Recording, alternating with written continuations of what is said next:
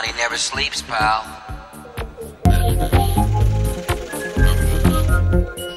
Money.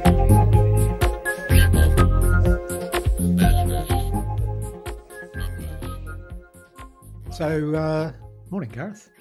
It's the end of the first full week of the new year of 2024. Friday morning, 12th of January. Feels like we've been going at this a bit longer than just the first full week, but quite a few things going on in the market. And just thought we'd maybe touch on a few macro factors driving financial markets and then maybe talk about a few companies. So I'd say the broad highlights from a macro perspective would be that inflation is probably proving stickier and more difficult to control than people thought. We've got rising tensions in the Middle East. Having said that, oil prices are not really spiking. They're going up a bit, but they're still Brent's, whatever it is, below $80 a barrel still. We've had a bit of a shenanigans around Bitcoin and whether Bitcoin should have an approved ETF, which it now does. It has 11 of them. Does it matter? We've had UK GDP data today, which indicates we're going to avoid a technical recession for 2023. So yet again, we get headlines that the UK economy is better than expected. Who'd have thought? And I guess the overriding question in my mind about where we are now compared with where we left off in 2023 is, what was it that spooked the Fed? It doesn't seem like it's dramatically lower inflation or the risk of significant deflation in the short term, at least. So what is it that got them so jumpy and made the pivot that they did at the back end of last year? Do you think it's that they know something that we don't? Or do you think it's just a sort of a general perspective thing? Or do you think there's something specific that might be worrying them? Well, I think there are a number of explanations. You know, the cynics out there will say Jay Powell knows there's a presidential election in 2024, and he's doing his bit to get Biden re-elected. I don't actually believe that, but it's tempting. But I think if they can see something we can't see, it's probably to do with the US banking system. So I think in terms of some credit event, some rerun of the regional banking crisis we had February, March last year, you know, clearly the Fed has oversight of, it is the Federal Reserve of the US banking system. It should at least know what's going on. So if it can see something we can't see, it's probably relating to what's going on inside the banking system in the US. And I think there's we know there is this lending cliff where particularly commercial real estate loans in the US need to be refinanced in some shape or form at much higher rates. So as we go through the current year. So yeah, that's what I think it might be if there is anything. And as I think we've discussed before, you know, the markets, we're entering this year with, you know, markets pricing in significant cuts to interest rates and thinking it's good news. But history tells you that if you get a period of sharply declining interest rates, that's usually accompanied with something else that's gone wrong. So without wanting to pour too much cold water on the sort of market euphoria of recent weeks, one has to be mindful that things can and do go wrong. Yeah. In order to justify those lower rates, there probably needs to be some pain, at least in parts of the economy. I think that's probably right. But that's a good way to move on to talking about the UK market and some of the sort of the company news that we've had. It feels like Christmas has generally been okay. Yeah, looks like it. We've had trading updates from a number of food retailers. Interesting that probably the clearest retail winner in the UK, particularly the larger names, has been Marks and Spencer, and had what appeared to be perfectly good update of the Christmas trading, both in food and in clothing. Yeah, but the share price went down. So, you know, obviously indicative that the market is in a much more bullish frame of mind, and expectations have been set for a broadish recovery in the current period, which is in marked contrast to where we were this time last year. Yeah, and as you say, it's also in contrast to what the bond markets are thinking might be happening in terms of expecting lower interest rates because of ongoing pressure. So if maybe the equity markets are being a little bit optimistic about things. Yes. Yeah. I mean, you know, we all think that lower inflation is a good thing, but deflation is probably, you know, in an indebted economy, deflation is a bigger risk than inflation. Yeah. So I thought it was very interesting what the guys at Ruffer have been saying. In the last few days, they've been reminding people that although we're all expecting and discounting lower rates, they haven't happened yet. And the only organisation, the only institution that can seem to be quite happy with, say, 5% or 5.5% interest rates are a government organisation. Everyone else seems to struggle at that level. So the longer we're at this level, the more painful it might become. So, yeah. No, that's true. Although some signs of light from the UK house builders and other trading updates have been generally at least in line with what people were saying towards the back end of last year. Yes.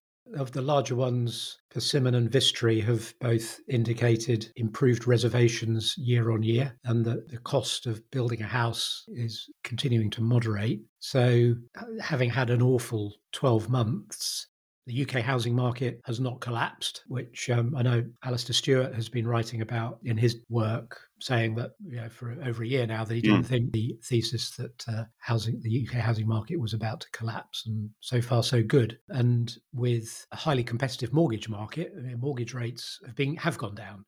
Although they're not waiting for policy rates, they're already moving mortgage rates down because long-term interest rates have gone down. So. If you're a first-time buyer and you've still got a job, real wages are going up because inflation's coming down and wage settlements are running at a higher level than retail inflation at the moment. For house builders, things are better. Having said that, housing transactions are still very low. So I think the thing one needs to be mindful of is at what point do housing transactions pick up? So people have not been moving house in the last 12 months, and they haven't done so to date. We're still running along the bottom. And that's impacted. We had a profits warning from a little company I follow called Marks Electrical, which is an upmarket competitor to AO World, delivers household goods. I've interviewed Mark Smithson, who's the founder and chief executive of Marks Electrical. He's a real raw entrepreneur and someone you just want to back. But he had to warn that while revenue was in line with where they'd guided, the cost of delivery, the cost of running the business at such high service levels. I mean, this is an industry where you can, if your dishwasher breaks down, they'll deliver and install one the following day anywhere in the country. So this is not an easy business to manage. The logistics are very challenging. But the reality is he's taking market share, he's growing his top line, but his profits have been substantially impacted by the inability to contain costs and gross margins. So, yeah, but as you say, I mean, if the volumes of housing transactions start to increase, that's when people buy white goods. So hopefully that might be a medium-term recovery play for them. Yeah, I don't own any shares. I don't really feel I got skin in the game on this one, other than having got to know Mark quite well and admiring how he runs his business. But yeah, it's definitely gone up in my estimation, the way you wrote that update. And they would be a beneficiary, as other retailers would be, particularly of household products, if transactions start to pick up during the year. So it's definitely something I've been keeping an eye on. No, sounds good.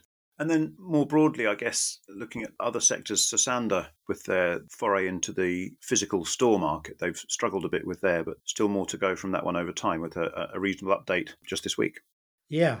Julie and Ali, who are the co-CEOs of Sosander, were the people who I interviewed them on a podcast about 18 months or so ago, and they completely changed my mind on whether joint CEOs ever work in a business, because it might be a one-off, but in their case, it definitely does. And these are not people to underestimate, in my opinion. But again, like with Mark Smithson, they've chosen to operate in what is a very challenging business. I mean, I think most people will be aware of the fact that online clothing retail has been a bit of a nightmare, or more since the end of lockdown. People like ASOS and Boohoo really struggled. And Sosander's target market is slightly older demographic. It's female fashion. But the shares were hit quite sharply during the course of 2023, not because of a slowdown in the business, but because of the market got spooked by Julie and Ali's ambitious plans. And those included opening stores in the UK for the first time and expanding overseas. So these ladies are not happy just to be a small niche player in the UK. They make it quite clear when you talk to them, they want to be a recognised household name. They want to be 100+ million revenue business with 10% operating margins. And to do that, they feel very strongly, and I wouldn't be prepared to bet against them, that they need to be more multi-channel. And keeping an eye on it, but tough business. You know, you've got to move a lot of product at quite low margin and you've got to avoid returns, which they seem to be doing successfully. Yeah. But there's a lot of moving parts there in what is still quite a small business. Yeah. Going okay at the moment. So, yeah. And I suppose the only other couple of stocks that I had in mind, one was Xaar, a company that we know pretty well. Yeah. Who've said that the end of calendar 2023 was in line with their expectations they set back in only in November, but at least they ended the year as planned and slightly ahead in terms of cash. And there's no change to their outlook for 2024. Yeah, I think that's an interesting one, I think, isn't it? Because you know better than I, but I think China's quite an important market for them. It is. And we talked the other day about the possibility of a sort of a China recovery and what that might mean for commodity prices or inflation or just general sort of global demand. But yes, certainly Xaar had hoped to see a China recovery in 2023, didn't really come through, and that hurt them. But there are some signs that could start to show through in 2024. Yeah. And yeah, I think more broadly, I think what we've seen generally this week is a lot of companies saying that things haven't dramatically worsened over the last few weeks or through the sort of the year-end trading period or Christmas for the retailers and people for which Christmas is an important season, has gone not too badly. So feels like at least a reasonable start to 2024, albeit with the caveats that, as you mentioned, with the things that people like Ruffer are highlighting, that there is clearly risk to this sort of rose-tinted view that we'll have lower interest rates, but nothing else to worry about. Yeah, I mean, I don't want to come across all too bearish because, I mean, if you cast your mind back a year ago and I'd said to you, well, 2023, we're going to have a US banking crisis and 5.5% interest rates, where do you think the equity market would end up overall? Global equity markets, I think 90% of people would say, well, down. Yeah. The markets can be very resilient. Okay, that's great. I think it's a great place to end, and hopefully we'll get more, at least not bad news, but more potentially good news as more companies report or give us trading updates as we go further into January and then into the rest of Q1. Okay, one last question. Now there are Bitcoin ETFs, you'll be able to allocate the Evans portfolio towards Bitcoin, no doubt.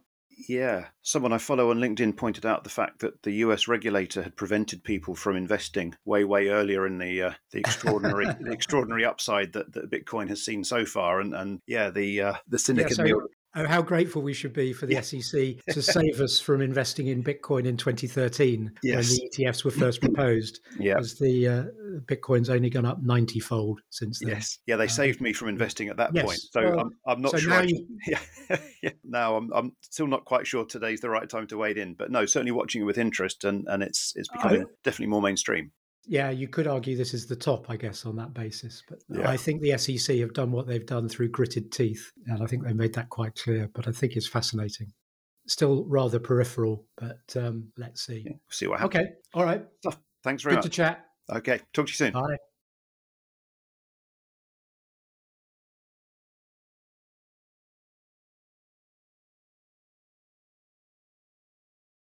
Brought to you by Progressive Equity.